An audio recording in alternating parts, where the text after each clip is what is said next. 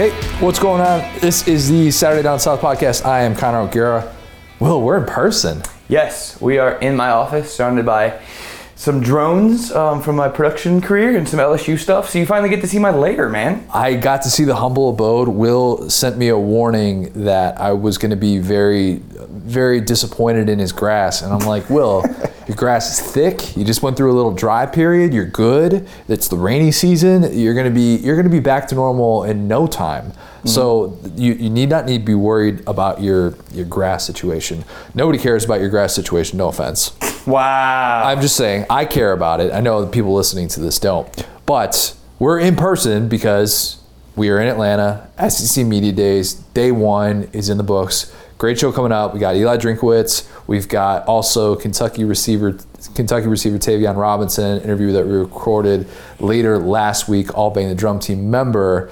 But Will, you weren't necessarily at SEC Media Days, but your perspective from watching the, the 30,000 foot view of the festivities was what exactly? And please just tell me it was, as an LSU fan, you were glad that Brian Kelly didn't put his foot in, in his mouth with attempting a Southern accent yet again. Dude, that's exactly what I said when I first saw you today. I was like, at least he didn't say something that could be misconstrued. At least he didn't talk about killing his players. He didn't say Yep. something accidentally sexist. Like any day that Brian Kelly is just kind of between the the hash marks, I think is a good day as an LSU fan. Uh, strong assistant coach staff at LSU. So if we could just get him away from a microphone, that would be great. That's why days like this are nerve wracking, but it's over. Um, yeah, I think that it's always good to see friend of the program. You know, what I'm saying Coach Drake. I think that's he's always a cool guy. I think he's of similar sensibilities. And then obviously you finish it off today with uh, you know some mustard questions. So can't complain. I asked one question today, and it was Lane Kiffin about. I asked him how many mustard bottles he has signed in the past nine months. And you know what? If you're going to ask one question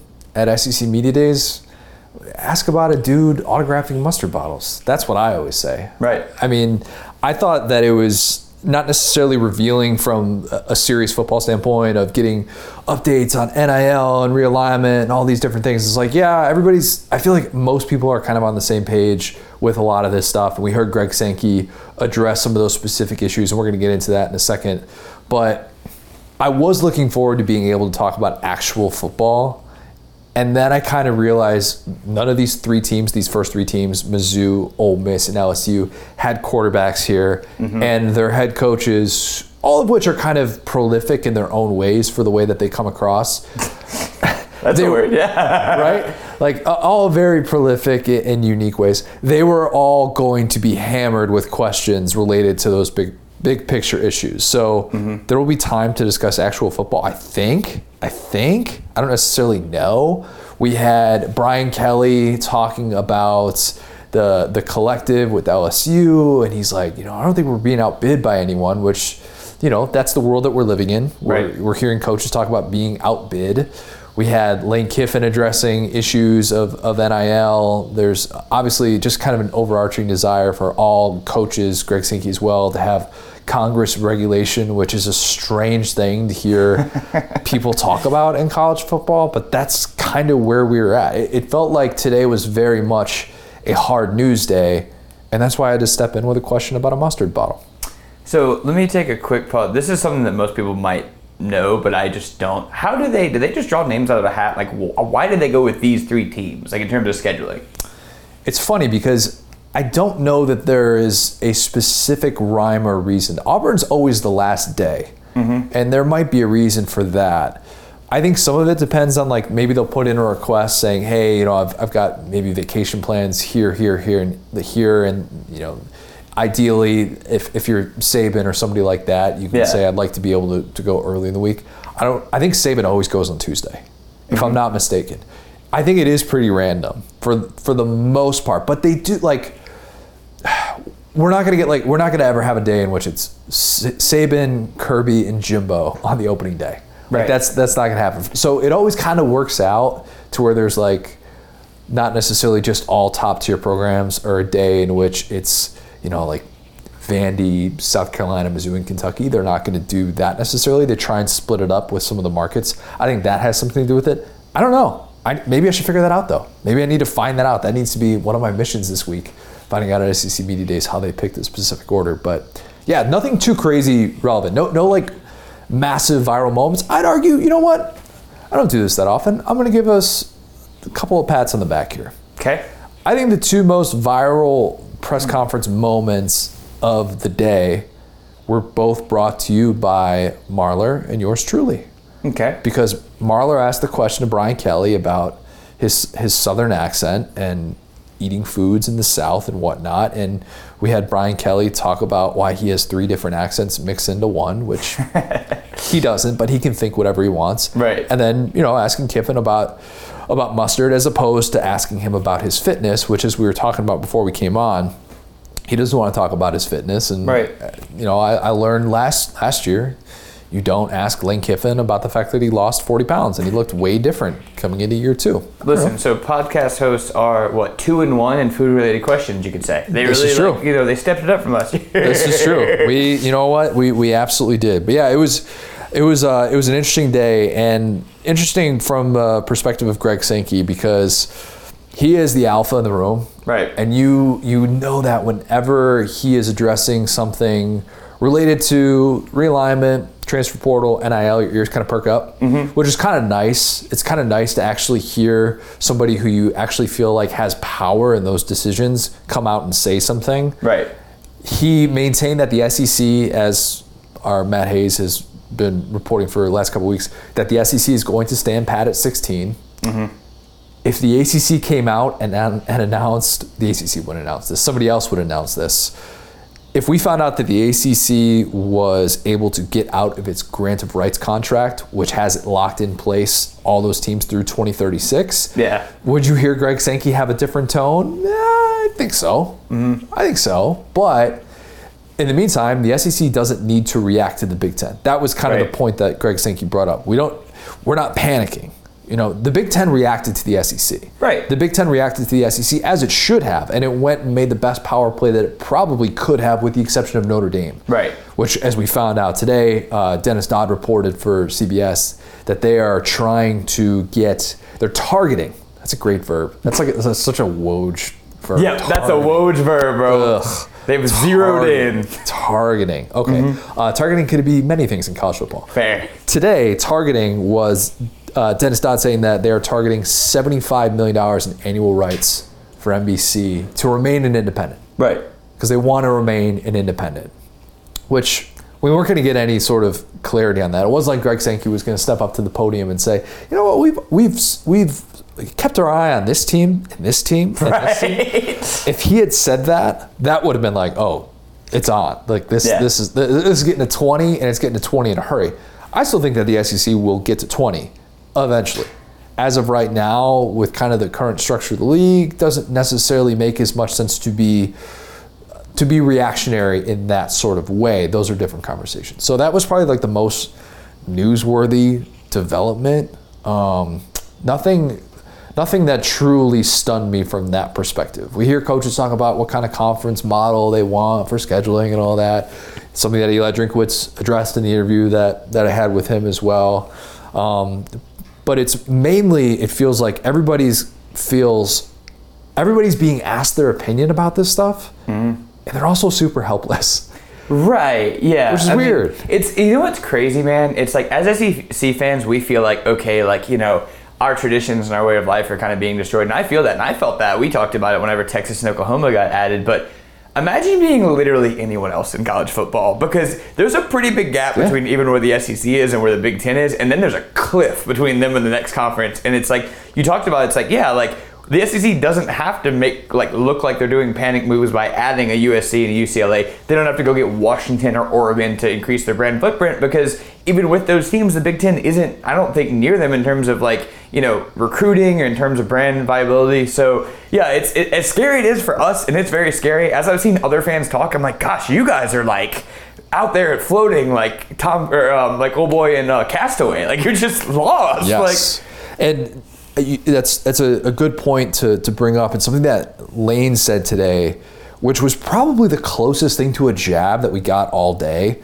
Lane was asked about Oklahoma, Texas, USC, and UCLA. These four, I don't want to say powers in college football because UCLA isn't a power right now. USC isn't a power coming off of a four-win season. These one power in college football. Texas isn't a power coming off five win season. Uh, these I'd say three programs who have like legitimate history in the sport. UCLA has has history as well, not nearly as much as as those other programs, but I think what um, I, th- I thought Lane res- his response to that question of what do you think that transition is going to be like for those four specific uh, teams, and Lane said, well, for the likes of USC and UCLA going to the Big Ten, like it's like to be honest with you, I don't really think that's much of a transition. I don't really think going to the Big Ten is all of a sudden going to be this earth-shattering change for them because how much better has the Big Ten been from the Pac-12? Really? I mean, really, think about it. You got to take out Ohio State, but you got a real argument after that. Yeah. The Pac-12 has had two programs make it to the college football playoff. yep. The Big Ten has had three. The Big Ten has had one team win a playoff game. The Pac 12 has had one, Oregon. Right. Everybody craps on the Pac 12, and understandably so, because they haven't had a team in the college football playoff since 2016. But it's like at the same time, Lane's kind of right about this. The transition for Oklahoma and Texas to join the SEC, despite what we think of their history, is greater than what it is for USC and UCLA to join the Big 10 mm-hmm. Their biggest hurdle is geography. Their oh, biggest yeah. hurdle is going to Piscataway on a Tuesday night and being like, "Crap, what does the rest of our week look?" like? I'm, I'm saying for other sports. Piscataway on a I'm saying for other sports. night. I'm I'm, saying- not even slandering them, but that just sounds like a rough flight. Like it's Yes. just like oh. I think the I actually looked this up. I, I think the flight from because I, I was like, I wonder if my flight when I was in Utah, if my flight from uh, Orlando to Utah, or my because I, flew Orlando to Miami, Miami to Utah. Yeah. My flight from Miami to Utah was longer than the flight from Piscataway to Los Angeles, which is a weird thought. Yeah. Like that doesn't really make a lot of sense to me. But we don't need to get into to, ge- to geography. Listen, yeah, and that's the cool thing about the SEC, right? You know what I'm saying? When you talk about people can say geography doesn't matter. It's like, well, in the SEC, the farthest west you're gonna go is to Texas or A&M. I don't know which one's more west. My bad, but Yeah. Mizzou is always gonna be the most outside team. You know what I'm saying? Like they added them in 2012, so like it just doesn't seem like you said. It's just it doesn't seem reactive at this point. It doesn't. Yeah, but I, I thought I thought Lane made a, a great point and said, like, cliches aside, yes, SEC just means more, all that stuff. It, it is truly a gauntlet, and I and I respect Lane's opinion on that as somebody who's been relevant in this sport for the last two decades to be able to diagnose. Yes, it, it is going to be a bigger transition for Texas and Oklahoma than it will be for those other schools, but nothing crazy relevant in terms of like actual news to report. I did break a little bit of news today as mm-hmm. well. Our guy, Gene Chizik, best friend of the program, UNC defense is going to be Lights out. People are saying. top, top five nationally, maybe. So that might be setting the bar a little too high, but not much. um, but that uh, Takeo Spikes, former Auburn linebacker, thickest neck in the history of football, is going to be replacing Chizik Yeah. on a SEC football final, which is going to be great because I think I think people are really going to like Takeo Spikes. He's one of those people that when Tebow was doing his minor league baseball stuff, and I floated out the idea of a new person um, to, to join the, the SEC network crew to kind of fill his void on SEC Nation, he was a name that I brought up and said he would be great because if you kind of look at his background and media experience, and then if, for those, and I'm guessing a lot of people listening to this have seen the 30 for 30 Roll, Tide War Eagle. Yep. He has he's the star of that. Him and Harvey Updike. Yep. It's the best, most passionate War Eagle that's ever been delivered, ever. I, I don't, I don't feel like that is a, a hot take. That's just that's a statement of fact. Yeah. I mean, he's got a, you know, he's got an F bomb sprinkled in there that I, I, I wouldn't dare emulate. Just go look it up. All right, Takeo Spikes War Eagle. You'll see the clip. People know what I'm talking about. Do you think it's about. possible? Do you think people are going to be able to get him riled up on set? Because that's almost the version of him that I want to see. Man, I went back and watched a couple of like NFL films clips with him. Yep. It's incredible. what was the clip? There's a clip of Brian Dawkins uh, that he talked about where he's like, "Yeah, Brian Dawkins came up to me and he's like, I'm gonna take your soul," and then Takeo Spikes gives this look to the camera where he just stares and he's just bewildered, and then he he had something, he had some line that he dropped. That, that just made you be like, oh my gosh, this guy is so intense. Yep. Unbelievably intense. I think he should be great though. He's somebody that's had some good experience in media. Obviously, I'm going to miss being able to flip on SEC Network at 1.30 in the morning on a Saturday going into a Sunday and seeing our guy Chizik. But I know that uh, their crew is really excited to be able to work with him. So um, yeah, that was the the relevant news, but it was it was great, man. I, I love SEC media days. The people that come here and complain, the big J's that complain, I'll never understand. Hold on, really quick. Let me ask you this question, since this wasn't a heavy news day. Who is like the like the the cool crowd at SEC media days? Like I don't want to say mean girls, but like the crowd that everyone's like trying to talk to. Like who when they touch down, it's like you know like the the media, the the people. You know what I'm saying? TV people. Okay. TV people. Um, Finebaum is a tough person to get any sort of time with because obviously he does his own show there Right. and he's constantly he's constantly being pulled in a million different directions. But in terms of like the people that people usually kind of gather around, it's all the on-air personalities. If those people step away for even a second, they get swarmed. That's just the way that it is. And with the, the setup at the College Football Hall of Fame, for those who have been there, you know that in their lobby, they kind of have this little entryway that leads into it, and you're, you're pretty much just exposed to like people like right there, and you're like broadcasting with them kind of in the background. At least if for for the morning show, like what um, what our, our guy Peter Burns does with Doring and whatnot, um, you know. But in terms of like the people that everybody wants to see, it's all the on-air people. Okay. Everybody loves seeing Laura Rutledge. Everybody loves seeing Jordan Rodgers. Jordan and Tom were the first people I saw when I got there today, and Jordan complimented my suit. So that's about the highest. start to the day. I feel. That that's the highest compliment I I, I will get all week being here, and it happened you know within five minutes. But I love SEC media days. I truly do. Um, it is it is one of my favorite things that we get to do, and having experienced other media days, it's not like this. Right. It's not what I know. People like hate on the SEC during this week. My guy Dustin Schutte was like, "Do we really need four days for for media and whatnot?" It's like, no, we don't. But, But y'all what else- watching? You know what I'm saying? else, So like, what else are you watching right now? Nine hours of programming, ten hours, whatever it is, Monday through Thursday. I mean, I, I absolutely love it. Um, it's been it's been fun so far, but it's a blur, man. It's a freaking blur because between all the content that we, tr- we try and write and go check out SaturdayDownSouth.com and you know read our, our great work that we've done. Not my work is great, but Matt Hayes writes great stuff. Our news team crushes it, obviously. Um, but in addition to trying to get interviews and stuff, and you're constantly being pulled at Radio Row, and it's just it is craziness, and there's nothing like it. Big Ten Media Days. I tell these people all the time. Big Ten Media Days. I don't even remember a single Radio Row, and I think I went to what like three Big Ten Media Days, and I don't know like what Radio Row looks like. It's very polite. It's not like people trying to pull you aside for interviews, and it's not talking season. This is talking season. Yeah. This is this this is one of the reasons why the SEC can truly kind of flex and say, well, "This is why we are so unbelievably unique." So it was a fun day. It's been a great start. We got we haven't talked about this yet, but did you say uh 24/7 Sports or 247 Sports dropped their composite talent rankings?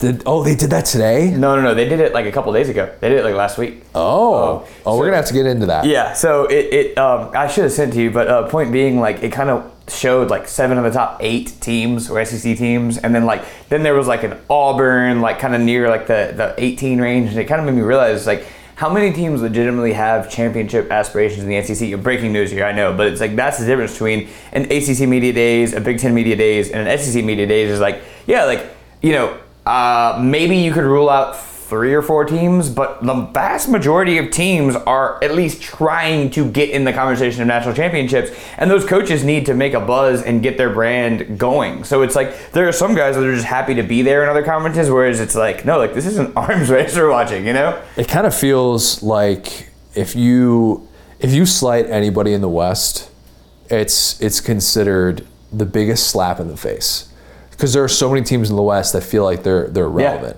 which is hard to come by. I mean, I did my my predicted order finish, and we'll we'll probably we'll do a, a separate pod in which we'll kind of dig into that. We'll dig into some all SEC teams as well after this week and after we find out what those are. But filling out the brackets, or not the brackets, filling out the like the order of finish and all that stuff. I was like, man, I talked about why I thought Ole Miss was just kind of fi- going to figure things out, and I'm sitting here penciling them in for fifth in the West. Right. And at the same time, it's like, well, you could go four and four, you could run the table in non-conference play, you could win a bowl game, and it's like, all right, you, you your way to a nine-win season, and you you were able to kind of withstand this this season which you're supposed to have massive turnover. But the West is just a it's an absolute gauntlet. So I feel like every time I say like a prediction, it's considered some sort of a hot take, which I don't know. I don't know if it's a hot take to say that I think Arkansas is the second best team in the West. Right. I, maybe, I guess. But Arkansas fans are feeling really good. Talked today about, talk to my guy Ben Portnoy about what expectations should be for South Carolina. We're digging into that and thinking to myself, well, I'm, I'm high on South Carolina. I'm not quite, you know, as high as Jordan Rodgers is, who came out and said that he thinks they're the second best team in the SEC East. All right. But everybody feels like they, to your point, everybody feels like they have a pulse. Right. I think a lot of that stems from the fact that so many teams think they have their guy at quarterback. So many teams Must be nice. look, look, I'll say I'll say this about about LSU. We we really didn't get a whole lot about the quarterback situation from Brian Kelly today, and obviously no quarterback representatives here. I still think that LSU, in terms of the teams who don't have their quarterback situation figured out as of right now, are in the upper echelon mm-hmm. of having a lot of options. Right. I truly believe that. I don't know necessarily who that option is going to be, and if I'm betting today, do I think LSU is going to have an All SEC quarterback at season's end? I'd probably say no, Certainly not almost. but they have position to pivot as well. Right. And I do think they have one of the better quarterback rooms in the SEC as well, just with the depth and the fact that they feel really good about where Garrett Nussmeier is at. That seems to be the growing Yeah. sentiment. So didn't really get a whole lot of uh, a whole lot of insight on that today, but talking season is great. I love SEC media days, and it's good that we get to do this in person. First time ever doing a podcast in person with you. Yeah, I was about to say, yeah, I've done like as a like a like a producer or whatever, but yeah, you'd never seen my house, man. I moved in here late 2019, like the uh, the panini really hit us, man. You know what I'm saying? Like it's it's been media days moved around a little bit, and so yeah, it's cool. You you like in Atlanta? I love Atlanta. I do. A lot of people say, "Oh, this setup's not as good as Hoover," or whatever. You know what? No. All right. I like the fact that I can we can, we can stay downtown. There's plenty of places to go. Still figuring out what the karaoke situation is going to look like Wednesday night. Yeah. Barrett told me today that he's got some. Te- his ten year old's got baseball practice, so that's up in the air. So we're still figuring things out. court. It's like when NBA players have a playoff series at home. It's like they have a bunch of stuff to figure out. I That's know. where Barrett's at right They now. do. Barrett, Uh, Barrett's in that spot. He's in that exact spot. I'll, I'll say this too. It's like I so I personally like I grew up in Hoover. You know this. Like I went to Hoover High. Like I, I love the Hoover setup a lot. And I, I I like Atlanta more personally. But I will say there were a few things like Nick Saban walking in in Hoover. They had Yes. the dude with the the whistle hat and the ring hat. Ring the guy, yeah. Guy dressed like Paul Bear Bryant. Like, but I think absent of that, which really was just this is in Alabama. You know what I'm saying? There They'll be there. They'll Yeah. be there Tuesday. By the way, by the time people are listening to Oh. this, yeah. The, oh, they, they they travel. Yeah, exactly. Yeah. Like, but in terms of just regular fans just showing up and being like, "Hey, Saban's gonna be here today," you know, like that was pretty cool. But I think that's just it would be there in Mississippi the same way. You know what I'm saying? Yeah. Like, it, it wasn't local to Hoover; it was just an SEC town. So yeah, I, I think Atlanta's a pretty cool spot. Obviously, I live here. I'm a little bit biased, but yeah, man, I'm glad to have you. Yeah, it's good. It's been good to be here so far. Um, we're gonna have a lot more content, a lot of interviews that are be that are gonna be coming up the rest of the week that we've got set up. That we're gonna, probably gonna release some some of these periodically, but the one that we did today with Eli Drinkwitz. Um, I think there are there, there are a lot of people who might not necessarily be sold on Eli Drinkwitz as a head coach, as an offensive mind, just as a as a personality. Um, one of my one of my buddies who I was next to today is very much not an Eli Drinkwitz fan at all. Like the maybe the most outwardly anti-drink guy there is on the internet. Um, but we won't hold that against him. I think I think his perspective is really unique though, and as you'll hear kind of from this this interview, and I think he's overall, and I wrote about this for for Saturday Down South. I think overall his perspective is something that the SEC kind of needs a little bit more of. I'm not saying that he needs to end every single game by trolling an opposing coach. Right. He addressed that. Yes, I asked that question about Dan Mullen. mm-hmm. But I do think that the SEC would be better to have a few more personalities who aren't necessarily afraid to jab. You know, it's kind of fun to see him, you know, throwing jabs at Kiffin, sneaking into his his media room up there, and seeing him, you know, call out his sneakers and stuff. And I just I find myself, even though I'm not necessarily of the belief that Eli Drinkwitz is suddenly like a top ten offensive mind in the sport, I do find myself feeling like his personality is a bit of fresh air. So Let me dig on that real quick because I would say Mizzou is in probably one of the more interesting spots in the SEC. you know, they've had enough of a runway to where, you know, this is obviously going to be year, it's year three for him, right? Yes, this is year three. So this will be year three. And so it's like, you know, do you think the SEC East is obviously there's Georgia and it feels like everybody else and everyone's kind of fighting for that second spot. The Florida, Tennessee, Mizzou is kind of right there. What would you say would be their definition of success? Do you think that it's reasonable to say maybe they could finish second, or I guess what's their ultimate goal under Drinkwitz? I think their goal is to be a team that can get into the top 25 and stay there for more than a week. Fair. I think their goal should be beating a team that they're not supposed to beat on the road. Okay. That's the thing that they haven't been able to do yet. They've been, they, they, they, they've always been good. I say always. There's been two years of Drinkwitz era. I shouldn't say that, but they can get that one at home, mm-hmm. which they did last year. Florida was the one that they weren't necessarily supposed to get. LSU the year before that. I did not. I did not wake up choosing violence today, but I think that's that's how they would value success is being able to win a couple of those games that they shouldn't.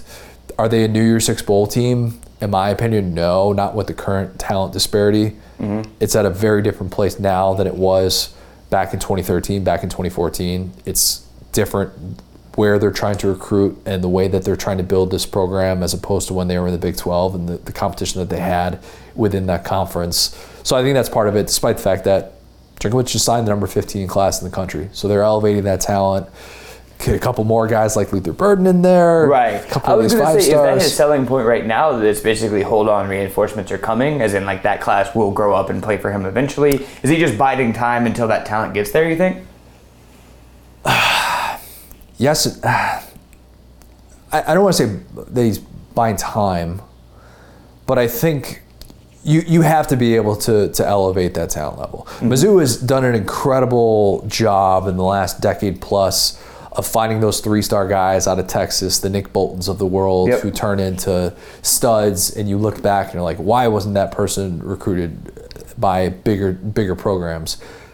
if you want to sustain year to year consistency in the SEC, which you can do in the East, I do think that's possible. If you want to be in that conversation that Kentucky's in right now, where I think Kentucky, mm-hmm. on the vast majority of those of those ballots that'll be filled out, will be second or third to finish in the East. Yep. If you want to be at that level, My bad. I totally forgot that when I was talking about second place. Kentucky absolutely has a shot to finish second. Yes. Yeah, I mean, uh, Tennessee and Kentucky are going to be the two most popular choices. Meanwhile, Mizzou is probably going to be the unanimous sixth place team. I mean, every, everybody has them as sixth place in, in the East. So, yeah, I mean, they need to be able to elevate their talent level. And I would have liked to have seen them have some more success in the transfer portal, mainly with quarterback situation. It was weird to see Drinkwitz get like three different questions about Jack Abraham, transfer from Mississippi State Yeah. who didn't win that job and ultimately went to Mizzou.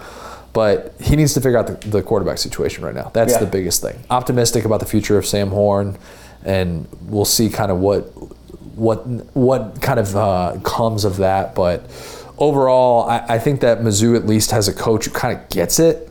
That's that's the impression that I've Yeah. gotten every single time spoken to him and and have, and have interacted with him. And I think he is to a certain extent. I realize annoying for certain fan bases. Kind of a breath of fresh air and a guy that's willing to stir the pot. So, um, but yeah, he was uh, he was good. It was good to be able to to get that time with him. Hadn't had a one on one with him since like the early stages of this podcast last February. Something Oh like yeah. that.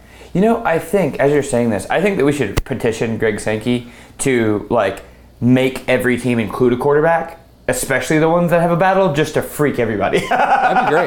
That'd that would great. be incredible because all the questions would just be, so you included this quarterback and not the other one, wasn't it? Does anyone believe? I mean, look, Vandy was the program who I I thought we were going to see, and Clark Lea will pr- still probably say that he's locked in a that their program is locked in a battle right now. But Mike Wright is representing Vandy. I thought he was locked in a battle with Ken Seals. Not a lot of people talking about the Vandy quarterback. Listen, if you tuned in for a Vandy quarterback battle when they weren't on the podium, strap in. I've been asked about Vandy quarterbacks twice on radio in the last three years. Both times were by Chuck Oliver. Both times were related to Ken Seals, who he's a big fan of. I always just respond by saying, you know, I think Mike Wright has some juice. He's got some juice. Very Stu Stugotz answer, you know? He's got some juice, stand up. Got some juice. Yeah, he's a fun guy to watch. But yeah, we'll have uh, a lot more coverage from SEC Media Days here in Atlanta. But two interviews let's go first to Eli Drinkwitz, and then let's go to the interview that we recorded later last week with new Kentucky receiver Tayvion Robinson. Now excited to be joined by a very special guest. It is Mizzou coach Eli Drinkwitz. Um, let's let's start here. The thing that you are most sick of discussing: NIL, realignment, transfer portal, tampering. Which which one of those things are you like? All right, I've had enough of that. Um, I, really, honestly, I think all of them from the standpoint of what is the solution. It's easy to continue to complain about a problem, but what is the solution? And so, for me, if we're not talking about solutions, we've, we've complained enough. Let's figure out what solutions are. We just live with it. Do coaches feel kind of helpless with some of this stuff? Yes because it feels like you get asked about this, and we all kind of assume with how powerful coaches are that you're going to have some sort of input on, you know, with the exception of maybe like conference scheduling, and even that doesn't feel like you're totally in control. It feels like everything is just kind of like you're just left to make good of whatever situation you're in. this is going to get me in trouble. Okay, so um, but the reality of it is, in the SEC spring meetings, we were um, it was said that there were only four coaches who were there in 2019. Um, there's there's not enough continuity amongst coaches, head coaches in this league for us to determine the direction and the future of the sport. You know, there are a few uh, great ones. You know, obviously with with uh, with Coach Saban and Coach Smart and uh, Coach Stoops, who've had longevity in this league, uh, and Coach Fisher, and, and even I would say Coach Kiffin because of his time here. Those guys, I believe, deserve more input in what the future should be. I think you just said you should have less input. No, I don't say we should have less input. Uh, I, I just think that um, it's kind of hard for us to have input if if that input's consistently changing. And then you got to remember that um, coaches are going to always be pushing for ideas that help that benefit them, maybe not what's benefiting for the greater good of the the, the game. Okay, so conference schedule everybody's kind of talked about one seven versus three six, all this different stuff. Have you been on record saying that you have a specific preference, or do you just kind of defer to people like you said who have been around here for a little bit longer? No, I have a specific preference and believe that three six model is the one that needs to be implemented. I um, I believe that the SEC is built on storied traditions and the, and um, the rivalries of playing consistent opponents, and I think when you lose that consistency of opponent and your conference schedule is consistently jumbled, um, th- then you're not going to have the passionate fan base, the the the embracing of um, that rivalry that, that pushes your team to want to achieve. Um, I, I, it's hard for me to believe, and I may have my dates wrong, but it'd be hard for me to believe that Georgia's not going to play Auburn every year in the South's oldest rivalry. That Tennessee's not going to play Florida on the third September and Saturday. Is the third or second September, Saturday and September? Um, that that Alabama's not going to play Tennessee in the third Saturday in October. Uh, we're, we're going to do away with that in the SEC for what? For what? G- give me a good reason why we're not going to play those games, so that that Texas can go to South Carolina, so Mizzou can go to Mississippi State. Like that doesn't make sense to me. Shots fired, Mississippi State.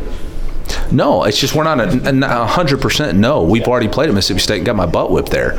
Um, it's just not a natural rivalry for us. Would I be excited to play in Starkville? Absolutely. Is that a great program? Yes.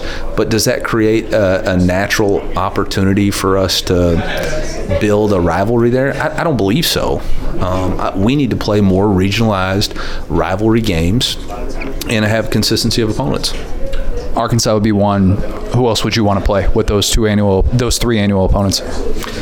Mine is not to design the the the, the ingredients. You know, we've got great people who can do all that. I just think a consistency of opponent is important. Okay, we got the boring stuff out of the way. You're drinking Celsius, which I've never heard of before. You kicked the Diet Coke habit for seven and a half weeks ish. Okay, update us on your caffeine intake. Well, I didn't kick Diet Coke for the caffeine. I just felt like I was too dependent upon it, and so wanted to, uh, you know, it's just part of a personal growth challenge. Say, hey, can I put my body under control and, and have some self control? So I did it for seven and a half weeks, and still, you know, won't won't really drink more than two a day, maybe. Um, and have gone several days where I didn't have any just to make sure. Today I needed a little bit of a pick me up with all of this uh, interaction, and so went ahead and tackled the Celsius. Okay, so um, last year, Dan Mullen is an easy guy to kind of have some fun with. And uh, look, I, I was kind of connecting some dots here. I'm not trying to be sexist by saying this, but you have what four? You have four daughters. The the lightsaber, the um, the very famous "May the Force be with you" that came out after that game. Can you at least give some background as to like what what led to to having that ready to go? I know, I know. Like the, the, I'm just saying, like how you acquired said lightsaber to be able to have that. Oh, I mean, look, the previous, and I have a, a lot of respect for Dan Mullen, a tremendous coach, and regret uh, that it played. If if I would have known what was going to transpire in the next 48 hours, would never have done that would not have done that. Um, but the previous season, they beat us pretty good and uh, put on a Darth Vader costume for his press conference and was totally fine with that. That's fine, but turnabout's fair play. And so, you know, when we won and had the opportunity to have a, a lightsaber, um, you know, I was ready to snatch on the opportunity. It was incredible. I just want to go on record saying I'm not I'm not criticizing it. It was incredible. I was just saying like that that plan was was in the works. I like I think we need that in the SEC. You know, everybody's talking. I do too, man. I mean, the days that the SEC are fun is when Steve Spurrier's cracking jokes at, at Phillip Fulmer and and, and uh, you know Houston Nutt and, and those guys. I mean that that's what I remember the SEC being, and we're too, a little bit too buttoned up. Jimbo Fisher, Nick Saban. Um, yeah, like we don't need that extreme. Like that got a little bit personal. I think you're kind of jabbing. Like when you sneak into to Lane's Lane's off or you know Lane's media availability, and you're talking about you know what what you think of his shoes. That's the kind of stuff that we need. That's healthy. Yeah, I mean that's the new day and age of college football. I, I don't take myself too serious. I think that's the realist reality. I think people think I do, but I'm having a good time I mean, 17 years ago, I was a seventh grade football coach, and in, in 10, five years, I may be doing that again. So I'm going to enjoy the ride while we're on it. You like coming to this. I, I, can tell. I can see it, you know, the way that you interact with people. You feel like you have a natural calm about you, despite the fact that this is only your, technically your second SEC Media Days, right? Do you feel like when you get into this sort of setting, this is kind of where you thrive? This is what college football is, man. This is what we have to be in order to be successful. We got to be unique and different. We can't be afraid of the media. We can't be afraid of interaction. To me, that's what makes college football great. It's the fans and the interaction and personal experience that we have, and the tradition and the community. And so, that's to me, it's part of my job. Luther Burden, everybody's excited. Mizzou fans are ready to roll. They want to see that big time playmaker. Are there plans to get him? That's that's the wrong way to phrase that you can't treat him like a typical true freshman, right? Like somebody that comes in as decorated as he is. I would imagine that there's a bit of a sense of urgency for you to want to get him involved early and not necessarily, you know, be like, all right, you know, we got to limit his reps and whatnot. Do you feel that that sense of like wanting to get him more involved with how talented obviously he is, and you saw that in the recruiting process? I mean, I think it's got to be realistic for people not to put so much expectation on him. I mean, he's not uh, the savior of the Mizzou football program. He is a very talented player that we're fortunate to have, and he's going to create the role that he creates for himself based off how he produces in fall camp he has earned a lot of opportunities based off his performance in the spring and the work ethic that he uh, presents uh, in the summer. But he's going to get what he earns, just like everybody else in the program. If he comes out in fall camp and earns it, then he'll get the opportunity to be targeted. If he comes out and doesn't earn it, then he's not going to get it just because he's here. We're in the business of winning games, not playing favorites. And so, um, sure, he's going to have plenty of opportunities, but he's earned those opportunities so far. You listen to country music? I love country music. Yeah. Who's your go-to right now? Um, I, I, switch back and forth between Luke Combs and uh, Eric Church quite a bit. Number one Eric Church song is what? Hell of a View. Maybe Springsteen. Uh, maybe uh, uh, the, the ones I've lo- loved along the way. Pretty good song. Uh, so yeah, Hell of a Year. Yeah, that's good. All of those, all those are pretty good. Luke Combs should be the biggest star in country music right now. Like, is he? Is everybody talks about him being on that Garth trajectory? Is that kind of like what? I mean, in your in your opinion, is he like as big as as as it gets right now? So Luke Combs is an App State grad. That's I okay. I forgot about that connection. Yes. Uh, so man, I, I, tell you what, he is on a unbelievable trajectory. But he's a great person, uh, great writer, got a great knack for getting to know the fans, and um, but he's really down to earth. I tell you what, I really like that song. Doing this right now, kind of kind of speaks to me a little bit. So uh, yeah, I, I wish him all the best he delivers an unbelievable pump up speech. I think you got to get him into the Mizzou locker room before before a big game and just say, Luke, I think you need to be able to fire up our players. Is that something you would you would consider? You know, uh, Luke came to the arena uh, at, at, Columbia when I first got the job, and he left a motivational message um, for me um, you know, there's a picture of me and Luke in my office, and he left a motivational message for uh, our team there. So we know exactly what what we're getting with him. I think uh, I think you have the, the right approach to media days. Oh yeah, last one for you because um, I know you're a busy man here. The sneaker competition you've taken upon yourself to want to win it every single year, and it's not tennis shoes, it's sneakers. Um, you let Lane know how how you feel about his sneakers. What are, what are we rocking this year? Somebody who isn't a, a sneaker aficionado, and and why do you have the best sneakers at SEC Media Days? Well, this year is the Chinese Year of the Tiger, and these are custom made Chinese Year of the Tiger Nike shoes with the uh, uh, or in. Uh, I don't know how to say it because I'm not really a sneaker aficionado either. I just, if I find a good pair, I get them. And uh, so somebody bought these for me and, and told me to wear them to media days, and so I did it. A booster did. So, yeah last last one for you. Preview what what like the main like the the jab or the joke or whatever it is that your punchline. This isn't going to come out after until after the fact so it's not going to matter but um, a preview of what you're going to say at SEC like at, at media days when you address the masses here. I don't have one. That's all off the cuff? Yeah I don't I don't I've got some prepared remarks but I have no jokes lined up Last year was easy, but uh, this year I'm not going to try to top it. I got in a lot of trouble last year. I'm going to try to stay between. I'm going to stay in the fairway. Keep it. Keep in the short grass. Coach, appreciate it. Appreciate you, man. Now excited to be joined by a very special guest. It is a member of the All Bang the Drum team, Kentucky receiver Tayvion Robinson. Uh, Tayvion, I, I want to be upfront with you because I know I'm going to make the mistake of calling you Wan'Dale this year. It, it, it's going to happen. I'll do everything in my power to fight it. I really will. Has that been a common mistake that you've heard since you arrived in Lexington? Uh, not in terms of like my name, but the comparison has been there since I've gotten here. Yes. It's sort of crazy to think about the the similarities between you two. Both really similarly built. I mean, you guys both play mostly in the slot. I know you can play on the outside as well. Both obviously big parts of the return game, Power Five transfers. I mean, the, the list kind of just goes on and on and on. Mm. With the last name Robinson. Oh, by the yeah. way, are you are you sure you're not related to him? Because man, like the the similarities when you watch you two, they're they're they're very much pre- present. I think every time. I know of. Not that I know of. what's what's maybe the biggest difference between you guys? Um, it's hard. I mean, we do have similar style of play. Uh, I'll say he is a strong. He's very strong. He's a real compact, you know, guy. He's not the tallest, but he's real strong. He plays big, and I guess that's the biggest difference. You know, I'm a little more lengthy. You talked about that uh, watching him on film and how that that made a an impact on your decision to come to Kentucky because two years ago, you know, with the offense they're playing, and then obviously much more run heavy. You saw that up close in the Belk Bowl in 2019, but being able to kind of see Wan'Dale's role and the way that he progressed in this offense, one year in this offense, how, how, big was that in your decision to come to Lexington?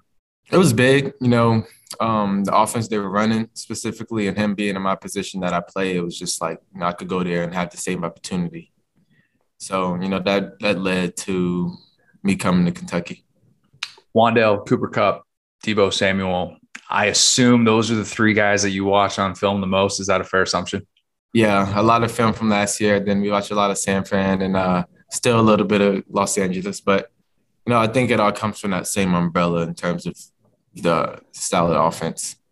Do you do you so the, the, the there's been a lot of discussion about the Deebo role and just in general and whether or not it's good long term and all these different things. Do you see yourself doing some of those similar things? Because with Wan'Dale, that was a big topic of conversation last year and like oh, you know, he he transferred obviously from Nebraska to Kentucky, didn't want to be in that role where he's running in between the tackles against a team like Iowa or something. Mm. But but how, how, do you feel just about that overall, that overall presence of being a guy who could potentially have a few carries within a given game and impact it in that way?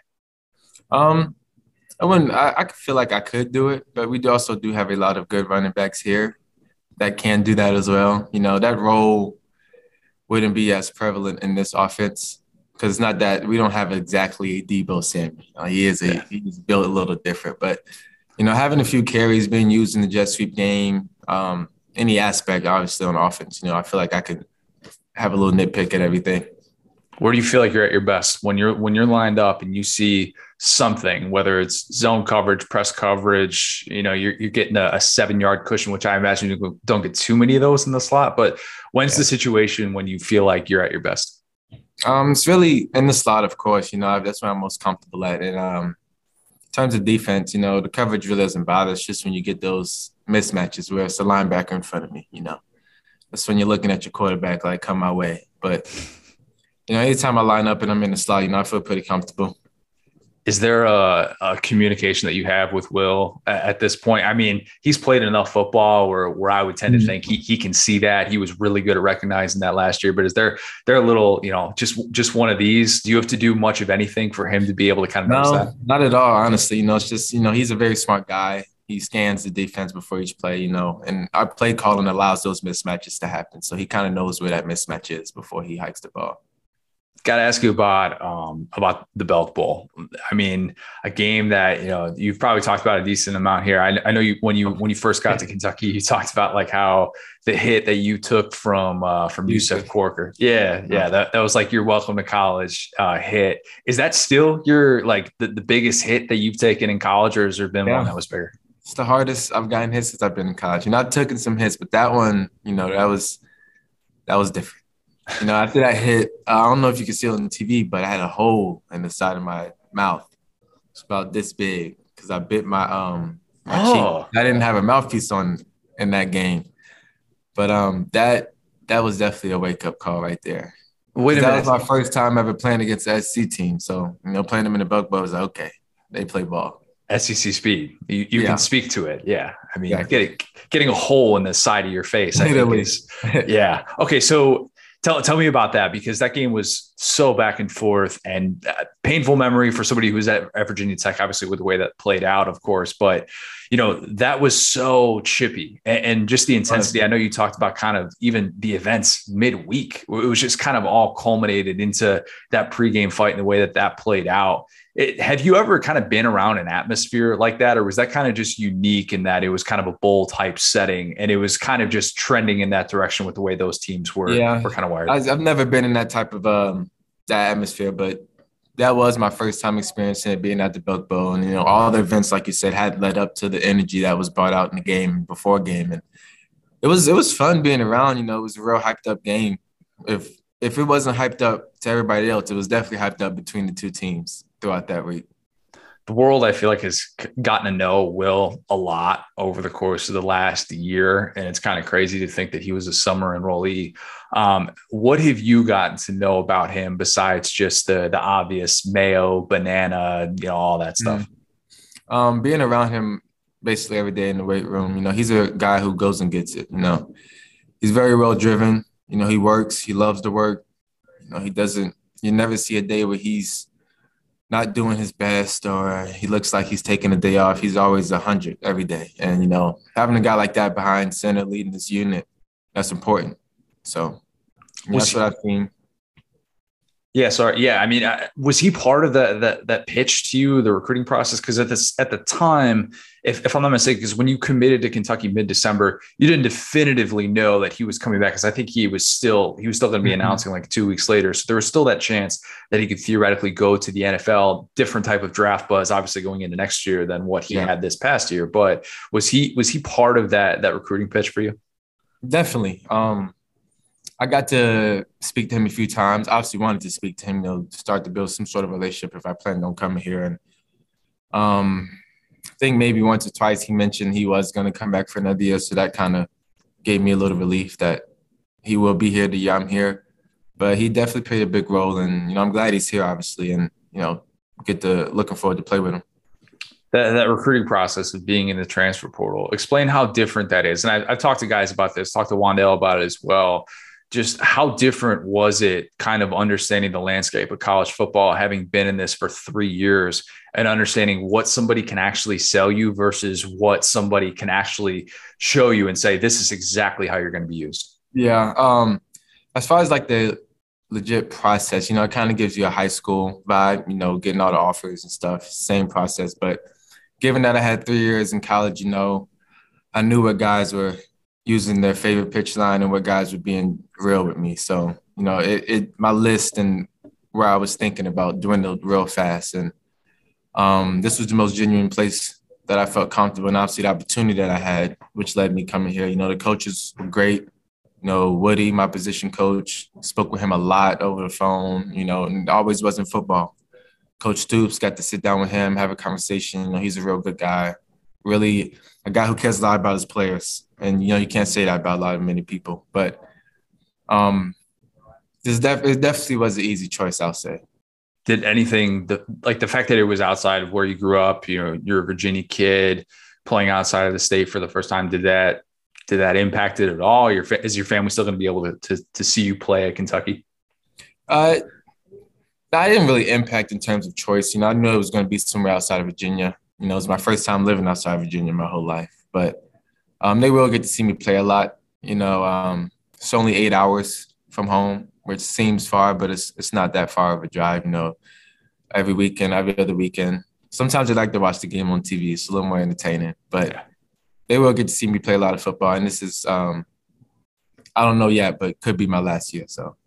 Yeah, that's right. You still have another year of eligibility. Yeah. That's kind of the crazy thing is people might look at your situation and say, "Oh, you're one and done," when it's like, "Oh no, 2020 changes everything. Everybody's yeah got that that extra year of eligibility. It, your your quarterback at Virginia Tech, Hendon Hooker.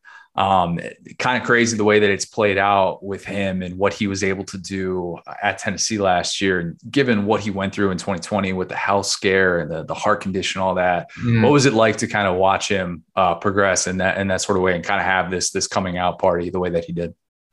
Um, I mean, I'm happy for him. Ultimately, you know, he took an opportunity like myself to go somewhere and try to better his production, you know, create something better for himself. And what he did at Tennessee was awesome. You know, he got to play like Hendon wanted to play, and they gave him the opportunity to do that. So, you know, I'm ultimately I'm happy for him, and you know, it's gonna be fun competing against him this year and not with him. I was gonna say, are you are you allowed to say nice things about Tennessee players? Was that? I don't know, but you know, Hendon's my dog, so Okay, how about you say something nice about a, a Kentucky player? Um, is a guy that Kentucky fans are really, really excited about, and I think his spring game performance kind of only added to that. What what should we expect to see from him, a true freshman in this offense? Production. You know, he he came in immediately and took all the coaching, took all the learning, learned himself, met, and he went out there spring ball, and he didn't look like a freshman. He played like yeah, like I said, he didn't look like a freshman. He played like an upperclassman, and you know he's going to be a guy who will have a very great college career, become a great receiver, play at the next level, and you know I'm happy to see him. Is that hard? The the route running aspect of that as a true freshman? Because I always think, man, like I'm whatever whatever the expectations are for a true freshman receiver, I'm going to take the under, and that's not just an SEC thing, but that's just I just think getting separation is really difficult. And those who can do it, the Amari Coopers of the world, they are yeah. few and far between. You started as a true freshman at Virginia Tech. How, how difficult is that element to learn how to get separation versus versus college corners versus the ones that you saw in high school? Uh, from high school to college, you know, the big thing with college is you gotta, you actually have to have an understanding of defense, being an offensive guy. You have to be able to disguise, I mean, see coverages, you know, one high, two high, cover four, cover two, all that and being able to process the speed of the game. You know, in high school, you huddle up, coach tells you what the play is. You know, you know if you got a wristband, this is your specific route. But in college, you know, they say one sentence for a play, and you got to be able to understand the concept. And that's a big thing in college is understanding concepts rather than specific routes. Because you know the routes never change. It's just the concepts change and the formations change. So. Okay, so it's yeah. Sorry, go ahead. I didn't mean to cut you off. I would say, you know, the speed of the game you had to adjust to, and you know, this is a level where everybody had offers. Everybody was that guy at their high school. So it's no more high school ball. You know, you got to re restart that whole process for yourself. And, and I was fortunate to be able to do that as a freshman. Take me back to, to when you were in high school, um, or, or, just growing up in general in, in Virginia. I have this this theory that any kid who grew up playing football or basketball in the early 2000s in Virginia wanted to be Allen Iverson. Uh, you're the perfect person to ask. Can you confirm or deny that? Uh, definitely can confirm. You know, guys like Allen Iverson, Michael Vick, you go further back, you go Bruce Smith, uh, you got your DeAngelo Halls. You know, those guys, what they did was it really, it really created a path for young guys like myself to strive for something like they were able to accomplish. And um, being a Virginia guy, you know, my process growing up was, you know, I always wanted to represent my home state which I did for a while, then took a new opportunity. But, you know, living in Virginia was fun. I enjoyed it. You know, I stayed by the water. You know, the whole 757 thing is big to certain people and to me too. But, you know, it was, I enjoyed it. And those guys really created a, um, avenue for us you basically played every position in high school. I, I, know you're you're still you know you're still a little bit new to Kentucky, but you know, a couple of names that I'm sure you've heard already. You know, you talked about Lynn Bowden earlier, obviously, and Randall Cobb, two guys who, you know, the situation kind of called for it. Got to get in mm-hmm. there quarterback. I'm I'm not saying that this is going to happen. I you know we don't wish injuries happen at all. Hopefully yeah. this is this situation doesn't present itself. But if situation were to you know present itself, would you be up for the task of of sliding in playing some quarterback? Of course. You know, any anything that helps this team win, you know, you got to be able to be unselfish when you play college football. So, you know, given that I played quarterback a little bit, I got a little bit of understanding, but you know, obviously at this level it's completely different. But, you know, if the opportunity did come, I would take it if they asked. How far are you throwing it? Um, give you, give you a 60, 60, 65 yard ball. I got an arm on me. I got on target. On target. Yeah. Okay. All right. We we now I'm not rooting for Will to get hurt. I'm rooting for a situation in which this could present itself. We could see, hey, yeah. Tayvion to Dane just downfield. That's that'd be a, that'd be a fun scenario to watch. You hey, essentially you look, you just what you did right there was put every single defensive coordinator on notice of like, oh crap, I forgot that guy could throw like 65 yards. Yeah. That's smart. That's really smart. Um, you, have seen kind of both sides of the, the equation. You you came into college before NIL was a thing. Now it is a thing. How, how do you feel about the way that it's going so far? Um, I think it still has its kinks to work out, but also me has given college athletes to create um, will produce money based off their name. And I think it's a good thing that college athletes getting paid because we make a lot of money for universities. The sport of football does a lot of money for a lot of things, and I think it's time that they were able to give back to athletes. So, um, and before, you know, it was just so much of I think college athletes should be getting paid. So now that we are, I think it's um, a good opportunity. But you know, it's a it's an opportunity, but you also still are playing college football. You're here to play football. You're here to get education. So, you know, don't get distracted from that goal that you had before NIL started. Is that hard at all? Last year, going through that for the first time, I don't know if like you're on Cameo or something like that. The thing that I kept always bringing up was I can't imagine having a monster game and then looking down on my phone and seeing 200 Cameo requests on you know on a Saturday yeah. afternoon, Saturday night, or something like that. Was it was it difficult to kind of juggle that stuff? Um, it's a, it's an adjustment. I wouldn't say it's difficult. You just got to have a, a proper, you know, balance to NIL and being able to handle school football and everything that comes with that. But um, as long as you stay focused, you know, you you do what you got to do on the field and make your money outside of it. Awesome. Well, Tayvion, I want to I want to close with a little rapid fire here. Just five questions. First thing that comes to mind. Does that work for you? Yes, sir. All right, first one's an obvious one. What was the best Enter Sandman intro you've ever been a part of at Virginia Tech? And tell me why it was last year, the opener against UNC. Yeah, that UNC game, that was it was insane. You know, we're coming through that tunnel. Sometimes you can feel the ground shake, and that that's just a you gotta you gotta be there to, to experience it. You know, it's hard to explain, but that was definitely the best Enter Sandman experience I had. Were you there in uh, not not not go to college, but like on a recruiting visit or anything in 2015 against Ohio State? Because that's like the only one I've ever seen that kind of feels like it compared to that. Yeah, I, I missed that one, but you know, I, was, I saw some great ones before I got to college. You know, the Clemson game when um, I don't know if that was 2016, 2017, but they had played tech at Clemson, and I was there for that one. A Notre Dame game, and you know, so it's a very very cool experience. What's the most intimidating road venue that you've experienced? Ooh, this might shock you, but West Virginia. Ooh, is a very it's a, it's a tough place to play at. I will say, and then the elements of the game that day made it that much tougher. But, um, yeah, West Virginia was tough. They're like lighting couches on fire in the middle of the game, and they just don't show it that on was camera. crazy. Then you know they got their their little song, the "Take Me Home" song that they they sing a bunch throughout the game. But you know that was a it was a fun game, and I think that's that was probably one of the toughest places to play at recently. What's your dream NIL deal? Dream NIL deal. Ooh, that's good. We're just gonna talk it into existence right now. I'm gonna say a video game one. I'm a big video Oh. game guy.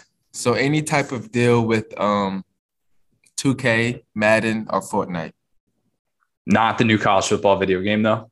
I, that's kind of a separate thing, I guess. Yeah, it is separate. And I think that's coming out after if Yeah. I was to leave this year afterwards. But uh a video game deal would be huge. Okay, who's the goat? MJ, LeBron, and because you're a Virginia guy, I'll, I'll throw in Allen Iverson as well. Um, I gotta go LeBron. Gotta go LeBron.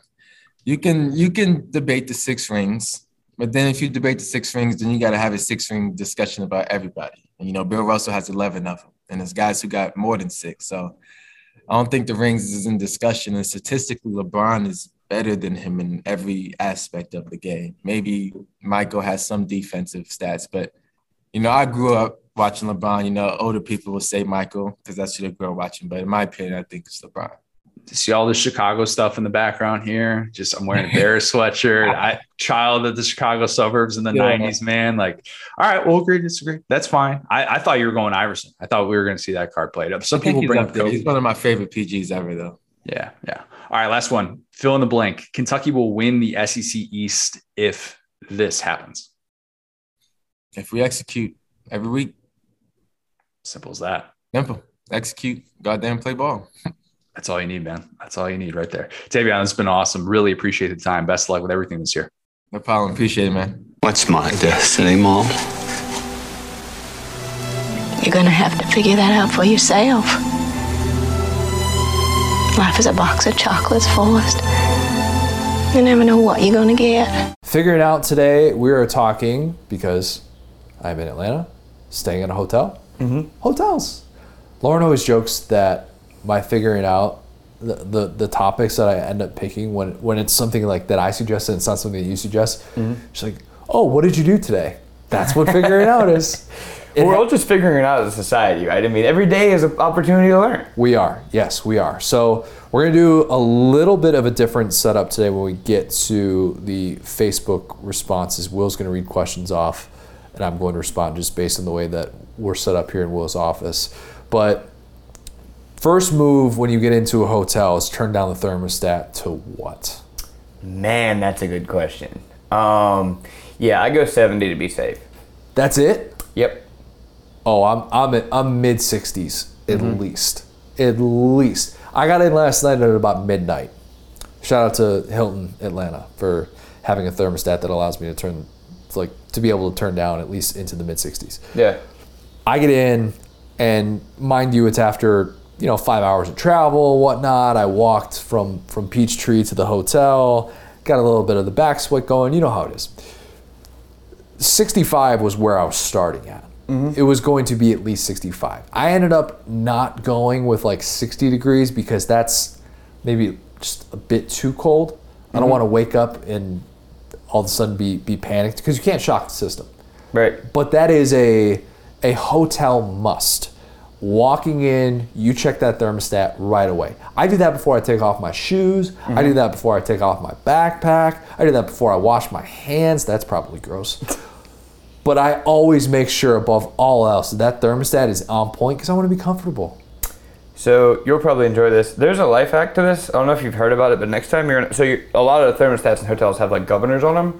You can Google how to reset a hotel thermostat because some of them are hard capped at like 68. There's a way you do it if you like hold down the up and down buttons at the same time or something. They're, like you can look it up, but It's like a glitch. you can like jailbreak your hotel. yeah, like so you'll you'll remember that one. Next time you're in a hotel that's trying to like to police your stuff, you can literally Google it, look up the model, and like there are travelers who are the same as you that have like are frequent travelers and have like memorized this stuff. But yeah, like that's a pretty common thing. I might be the weirdo there. I'm a big time like walk in the room. Open the curtains and just do the dad pose where you like put Oh, your yeah. hands on your hips and just look at your view. That's Yep. what I go to. yep, that's a must. Mm-hmm. Got a nice little view from the hotel I'm staying at this time. Haven't been at a hotel with like a nice downtown view in a while, and, and have one here. It overlooks the basketball court right there as well, which is pretty nice. But that You're is just that like is a must. able to heckle people playing basketball because that sounds like a dream for me. Windows don't open. No, we're too. Ah. we're, we're Not too like hear you, but you can watch people be bad at basketball because that's like an extra feature. I would pay more money to watch people suck at basketball at a hotel. I have, you know what? I haven't looked into that, but if I if I do have some idle time for whatever reason, I'm like, you know what would be fun right now is to watch some people throw up some bricks. I'm like, SEC media member that you would challenge to a one-on-one game. I mean, I I would not have the size advantage on many people, so I say this with love in my heart because he's my guy, and I know I can say this, and he's going to disagree with this. But Brad Crawford, there Oh, that would be electric. look, look, there are not many guys that I walk up to at SEC Media Days, guys or girls, who are shorter than 5'8". All right? Brad's Brad's one of the few. Brad can hoop, though. I was about to say I've seen his hoop. highlights. He posts Yes. like basketball highlights. That would be legendary. But I feel like that would give us the best sort of competitive balance. I'm not. I ran into I ran into my guy, our guy Josh Pate today, mm-hmm. and I'm like, Josh would back me down in the post, and I would leave bruised. And I, I I think from a skill perspective, I could probably take him. I don't know if Josh knows what a basketball is. He probably doesn't. The least the, the least likely is Cole Cubelic, absolutely right. That guy would just hammer you in the post. Cole would be rough. Cole would be rough. Caught up with him for for a bit today as well, and I definitely had one of those reminders, as I often do, when you get around people who played in the trenches in the SEC, and even though they're pretty far removed from their playing days, you're reminded how much bigger they are than you. Mm-hmm. I always get that reminder with him. Oh, yeah. always, every single time. He gets. I know he's big into the Peloton now. He's more of a cardio, not crazy into the weights, or at least he's not posting the videos and doing all that stuff. Cole would be rough. Yeah. Cole would be rough. I don't need to get bruised playing pickup basketball. Um, anyway, hotels. Um, so guess what? The Louisiana and Alabama education systems are on trial today, but Yes, they get to read. Um, so yeah, I think um, as far as like this stuff, I've recently gotten into like traveling for work. I like travel for my day job. Just got my first corporate card. Really excited about that. It's gonna be a fun time. Got my little Delta app to like check in. Um, I really don't even super care about hotels. Like obviously, like I, I would prefer like a Hilton or a Marriott, something that like you know people go to that's well known that like they all kind of work the same. You know what I'm saying? But I'm not super picky. I've been to a ton of hotels in my life. I like the little boutique like bed and breakfast style hotels, not the weird ones where there's like old people working there, but the ones that 12 it's like cats. a- Yeah. yeah. I mean, well, that's a plus. But like, but like, don't, don't talk to me about cats. If there are cats, I'm in. But point being, like, if there, if I would, I stayed in one in um, Charleston when I saw, um, or not Charleston, um, Savannah when I saw um, the lad Emery, and it was like the best hotel I've ever stayed at. It was a very quaint little like 14 room place. But yeah, um, that's that's mostly it. Most of my hotel, what's up? I was gonna say, do you? Okay, so you said the, though that you prefer like a Hilton or Marriott, right? Embassy Suites. Terrifying. That drop, it's like if you're on the top floor of an Embassy Suites and you're like looking down, I vividly remember going to baseball tournaments as a kid, and there would be like that one kid who would climb out mm-hmm. and like try and like scale the wall on like the 12th floor, and there would have to be somebody that came up and got them. I, What? Yeah, no, no, that's that's a real thing, dude. I I vividly remember certain situations wherein like, why, why does this exist? Where where you could just climb down because the second that somebody takes their eye off their nine year old kid, what do you think is gonna happen? I didn't know. I wasn't aware of that. So apparently, in this situation, you were the miscreant because I'd just be playing video games in my hotel room. I'd be, when I was little. I was not trying to climb All right, anything. fair, fair. But I do remember liking embassy suites when we were kids. My parents used to always look for a Hampton Inn. Mm-hmm. They love a Hampton Inn. as much as my brother and I. No, I'm kidding. But it's got for them. They always had to have the continental breakfast. Yeah. And now, you know what's weird? I don't even look and see if a place has a continental breakfast Mm-hmm. anymore. If I stumble upon it, Yeah. different story. Right. But I, for whatever reason, that's never like a, a deal breaker for me in the way that it was when you were 11 or 12 years Yeah. old. Am I crazy for thinking that? No, and I think as I've gotten older and I've traveled, like, period, I do a lot fewer chains. Like, I'm not really amped up unless I gotta be somewhere. Like, it, probably what you had going on, continental breakfast is like perfect. But if I'm chilling, like, I'm trying to hit like a local diner, local breakfast place. So I'm not really sweating over continental breakfast now. Yeah, that's not a make or break. You're not going to Yeah. not book a hotel.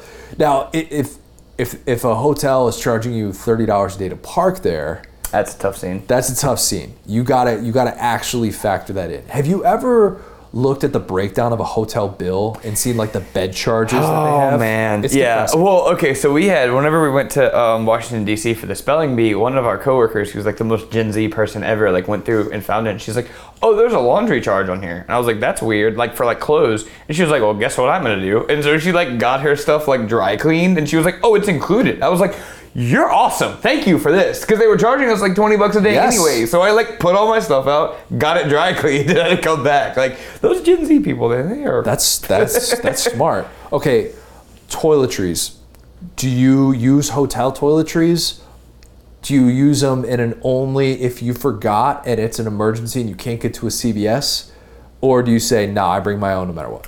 So I am like this is dumb, but it's like something I love. Like I've gotten to a point where I have my little travel kit that does everything I need in it, and I just grab it and go. Same. That is like the most adult thing I probably do in my life, and so I'm really pumped so I can grab my little travel thing. Be like, don't worry, inclusive uh, little cheap shampoo. I have my own. I prepared. TSA approved. Right. Exactly. I went to Walgreens, got my travel size shaving cream because Oh, yeah. I, I was using the same thing as shaving cream, my same travel size shaving cream for roughly the last five or six years. Did not need a new one. I also rarely shave on vacation, but a little bit different in a professional setting. Right. And just got a new one for the first time.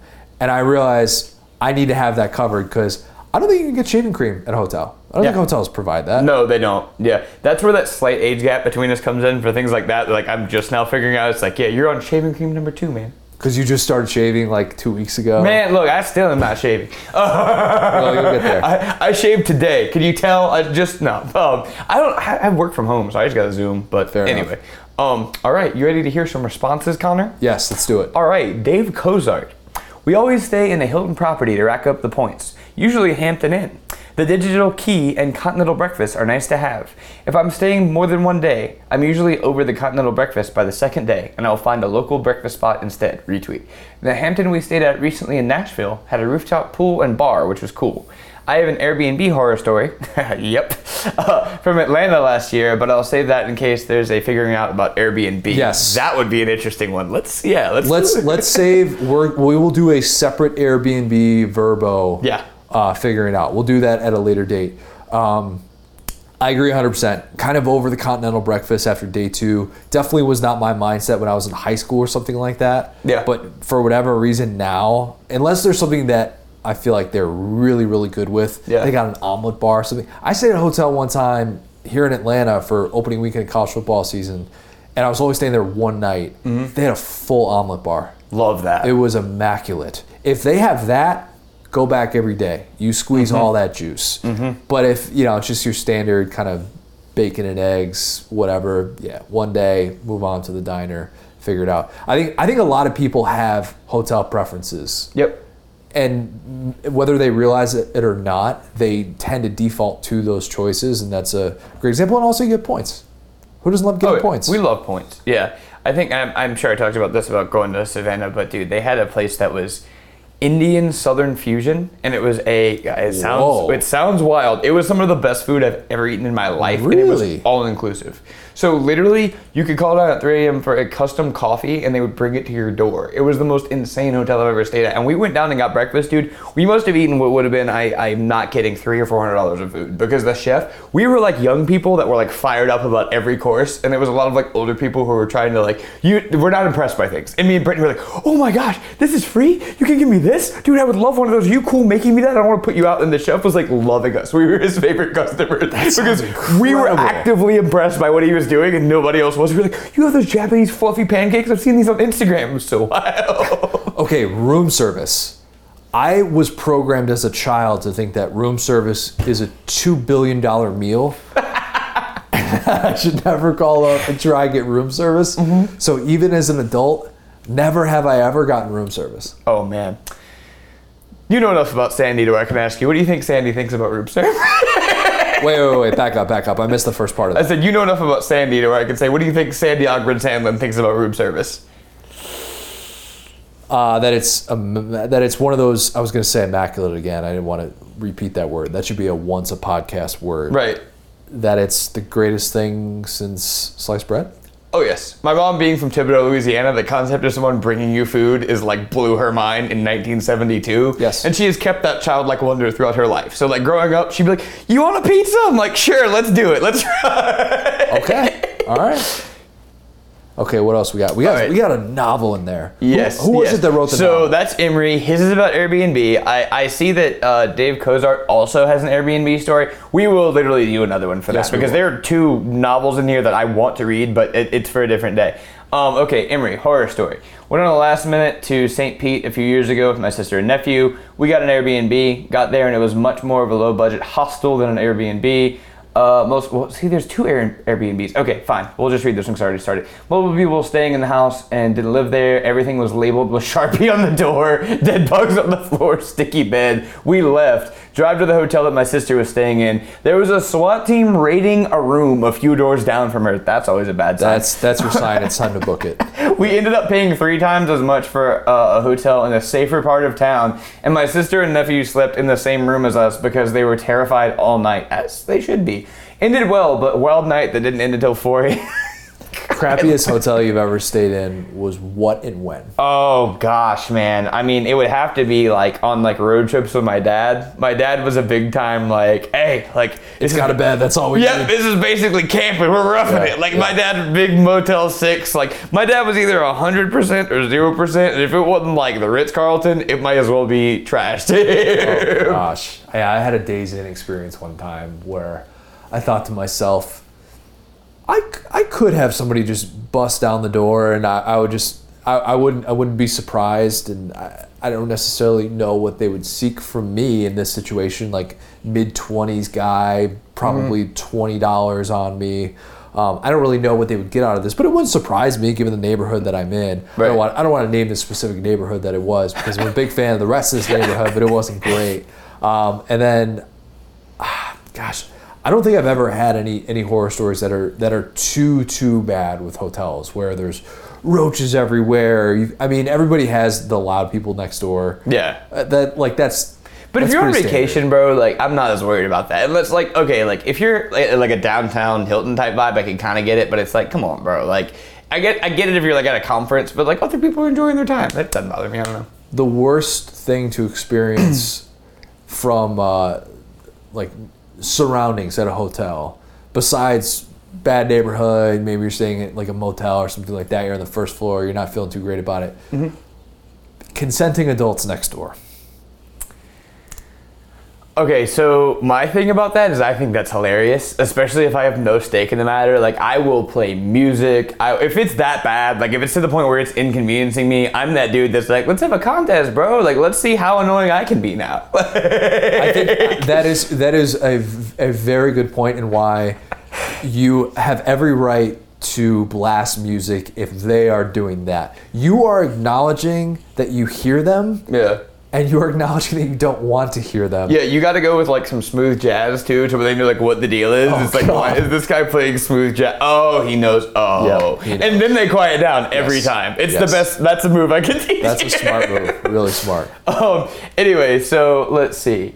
Uh, Zachary Warden, no preference, although Doubletree I've never complained about. Continental breakfast is great if you're up early and trying to save money, or just if you're in a city that doesn't have good food. Fair.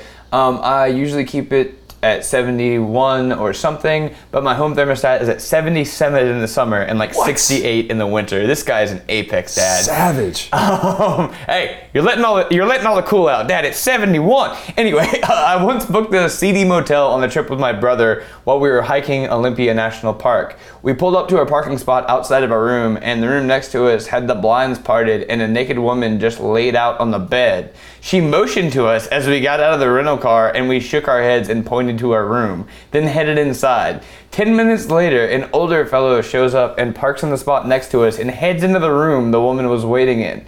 We decided at that point it was time to hit a bar. Smart move. My brother still refers to it as the Flop House Motel. A lot of questions. One, when he says she motioned to us, that could be a lot of things. I don't think so. I think it can only be about one one thing. Is it motioning to someone if you give them a friendly wave? so you've called an Uber, right? Whoa, whoa, whoa, whoa, whoa, whoa, back up, back up, back up. Calling an Uber is, I don't, I don't have to look up. I don't have to. Okay, but you've called an Uber and kind of done the whole thing about like, okay, you my Uber, you da da da da. da. That's what this woman was doing. Although she was a woman of a certain industry. Okay, So she all was like, oh, you're my client. Are you who I'm looking for? And they were like, politely, no, sir. Uh, This my car's over here, actually. But a, but a father and son, that's that's just that's negligence. uh, yeah. She should have had the awareness in that spot. Yeah, I think he says with his brother. Yeah, but either way, the fact that she was just down for that is just she's in a very different place in life than us, and you know who am I to judge? National parks, pretty bad accommodations nearby. Yeah. really bad. Like it's it's striking how few um, chain hotels there are around a national park. I don't know if that's if some of that's zoning or whatnot, but I realized this going through Utah, going to the Grand Canyon. There is a Holiday Inn, and then everything else is either seedy Motel or Vrbo Airbnb, at least a half hour, forty five minutes away.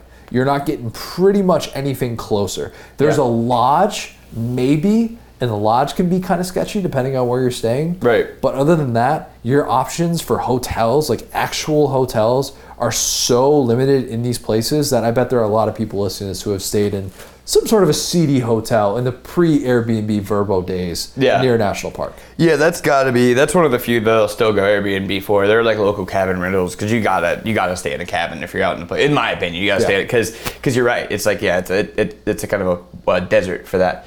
Um, okay, uh, Joseph McGee just says big time yay on the continental breakfast. So sweet, love that you love that. Wait, Um, real quick.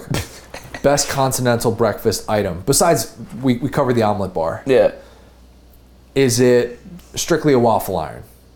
Oh man, I mean the, the waffle iron's hard to beat. Any type of a breakfast hash, I'll mess with, um, like potatoes type vibe. Um, really, dude, to be honest, continental breakfast bacon is like if I could eat it every day, it's like some of the best bacon in the world. Am I crazy for that?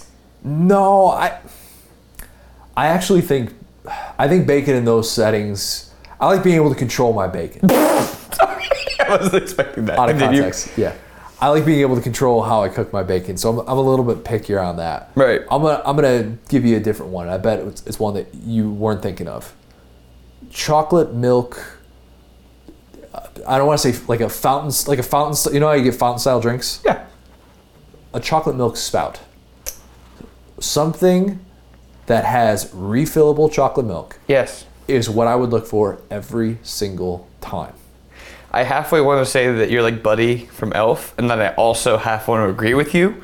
Um, I'm not wrong. You're not wrong. Yeah. Why are you booing me? I'm right. No, I think that's fire, honestly. Um, okay, Michael Dark. I don't have a preferred chain, but now that I have kids, I have to fork out a bit more to make sure there's a pool, breakfast, Wi-Fi, and it's a safe part of town. Fair. I haven't even thought about how having kids like affects the hotel game because you cannot take those chances if you have Yep. kids. Yeah. Uh, also, the thermostat is always in the 60s. I've had my fair share of horror stories at cheap hotels, but one from last year is actually pretty funny. Last spring, my wife and I had to drive to Savannah to do our drug tests and on boarding paperwork for our new school system. Um, not knowing the area very well, we just got a cheap hotel because we didn't have the kids with us. We checked in pretty late at night, and the front desk guy just finished a huge fight with a guest, so he was agitated and not super helpful. So we wandered around until we wandered around until we found our room. Anyway, when we were walking to our room, we encountered a couple of oblivious, oh, sorry, a couple of obvious prostitutes with birthday balloons going to their room. My wife excitedly told them happy birthday, and they were very excited that we acknowledged their birthday. We exchanged compliments and went our separate ways. The moral of the story is that the vast majority of people in the hostess city are friendly. What, does he mean by exchange compliments? Oh, you're a tourist too? How does that conversation work? Uh, yeah, I mean, I'm sure you know lots of uh, uh, what they were wearing, which could have been not much, but maybe shoes. Uh, Com- compliment, uh, that can be a lot of different things. That can be a lot of different things. Your Yeah. makeup looks great. I think that that's the easy, safe woman compliment is shoes and makeup, and I think those are usually popping with those ladies of the night. Yeah. Didn't think we would have this many references to ladies of the night, but Yeah, but you know, hotel horror stories this is adding up. okay. On a ve- on a very different note, real quick. Yes, I don't know the last time I went into. I got a lot of figuring it out. Prostitution. What are your? Sorry. We'll, we'll, that will that will not make this. I mean, that's a, Go on. I'm that will not make the SDS podcast anyways. Do not worry. We still try and keep it relatively PG. yes. Um, I don't remember the last time I went into a hotel pool. Oh man, gosh, COVID messed up everything. Oh man, I will be going on one in Vegas because I'm going to when we were young, the emo festival in the desert. Um, Okay. they have cool pools out there in Vegas, from what I've been told. But it's been a very long time, man. I, uh, I no, that's not true. At um, I went to the pool at um, Brittany's brother's wedding. So I. I don't know why. I don't like that about myself. Pools are really interesting, man, and especially like if you're from Florida. Like, do you go to a community pool? Like, do you like what's your? Do you go to a pool? We have the we have the um, Wekiva Springs, which is Right. which is like uh, relatively close to us. So it's it's a spring. It's a natural spring. Oh, that's fire. So then, yeah, like I just don't really do public pools a lot. I think that like there's just a lot going on, especially at hotels and stuff. But I would go to a cool pool like the ones in Vegas. I just like I grew up with a pool like at my dad's house, so like I, I'm not really blown away by pools. So like whenever I'm in one where like we've seen how many prostitutes are in this thing. Like lots of people go to hotels. So like I personally am just like eh, whatever. Eh, chlorine kills all that. You know, that's good to know. Um, okay, we got. Let's do like one or two more. These are all pretty short. Um, oh boy, let's just skip to Jay Woody really quick. Um, okay, yes, we'll do Jay Woody and then we'll close out because it's a little bit longer. Um, love Hilton's or did they stop giving me points when I use a reward credit card? That sucks. Or I did until they started. So he basically is like sh- shots across the bow for Hilton. Uh, horror story is that twice I have found dead bodies in the hotel. See, I'm glad I picked this one. Um, hear me out. I'm not a What? weirdo. Listen, Jay, no judgment here. I work for Hilton. Okay, I work for Hilton. I design wireless networks. Sometimes, if the customer was super was super was important enough, I would go out and test the network after. This involves me going into every room to test the signal. Sometimes, a couple of the rooms would be on the do not disturb for two or three days. Finally, I get the management to let me in. Twice we found suicides. That's very dark. um, apparently, people that don't want to leave a mess for their families check into hotels and off themselves. Didn't know that until I was in that business. Also, the glasses. Hold on, let me pause there. Great topic. There's a lot going on here that I would not have thought about for hotels. Um, also, the glasses, the remote, and the comforter are usually filthy. Yeah, don't touch those. I carry Lysol wipes and I wipe the remote down as soon as I get in the room now. Oh, and the carpet. Never walk on the floor in socks. You will be depressed how black they get. Uh, I always have a pair of slides just for traveling. Gosh, this is good advice. Uh, I could give you some bed bug tips too. Please do. Um, I don't know. I don't know. There are many more, but I feel like I would ruin it for some of you guys.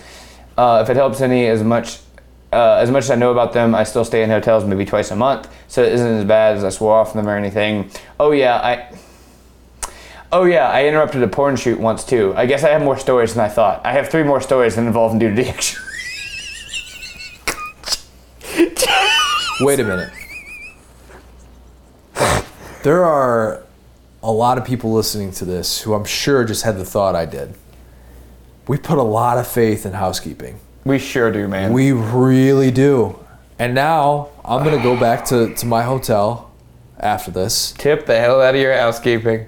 I think I'm going to have to. I, mm-hmm. I don't want to necessarily be thinking about whether or not the remote has been cleaned or, you know, I, sheets are one thing, all right? Like, you- you're taking care of sheets. Yeah, you assume. Yeah. I, I'm not worried about that. That's totally fine. The other stuff, the stuff on the floor, they're not cleaning the floors every day. They're not Yeah. vacuuming every square, which, whatever, that kind of take that for what it is. Do we know that they, they vacuum stuff in between? I don't know.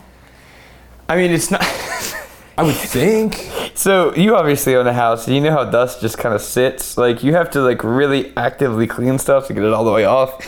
And I, this is such a great episode to do in person. Oh my god, you can see me just kind of bent over thinking about this. So I think that vacuuming it and deep cleaning it are two totally different conversations. And now I'm starting to question the point really of the first one uh, because you're right. And okay, so what did we learn from this? Okay, boom. So slides. That's massive. Lysol wipes. That's also massive. And uh, overall, just kind of don't worry beyond that. But yeah, I will be now packing slides and Lysol wipes because that is pretty. Yeah. It's good advice. That's what you come to figuring out for. I don't know if you come for all the other different things that we got into with Lady of the Night and all that stuff, but a lot of important lessons learned about hotels from that post from Jay Woody. I feel like every once in a while we should have Jay Woody on to co-host figuring it out because he's been through so much, and the more I see him comment, the more I'm just like, you have a lot of things very well figured out, Jay. like, Yeah. you, are a dad. You've worked all over. You you've interrupted porn shoots. You're just you're all over the place. So thank you for your contribution. That we'll put that one in the comment hall of fame for sure. Yes, we'll do we'll do Airbnb and Vrbo at a later date because I don't want it to, to sound too much like what we did with hotels. Thank you to everybody who submitted responses in the Saturday Down South podcast Facebook group. It's been a lot of fun. We have more coverage from SEC Media Days. We're going to have more interviews later in the week. A certain Tim Tebow is on the schedule. Look out for that.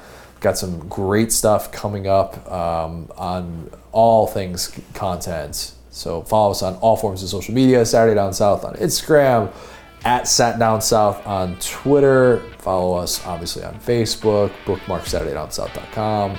Rate, give us a five star review. Subscribe to this podcast. Subscribe to everything that we do. Saturday Down South. Thanks, guys. Talk soon.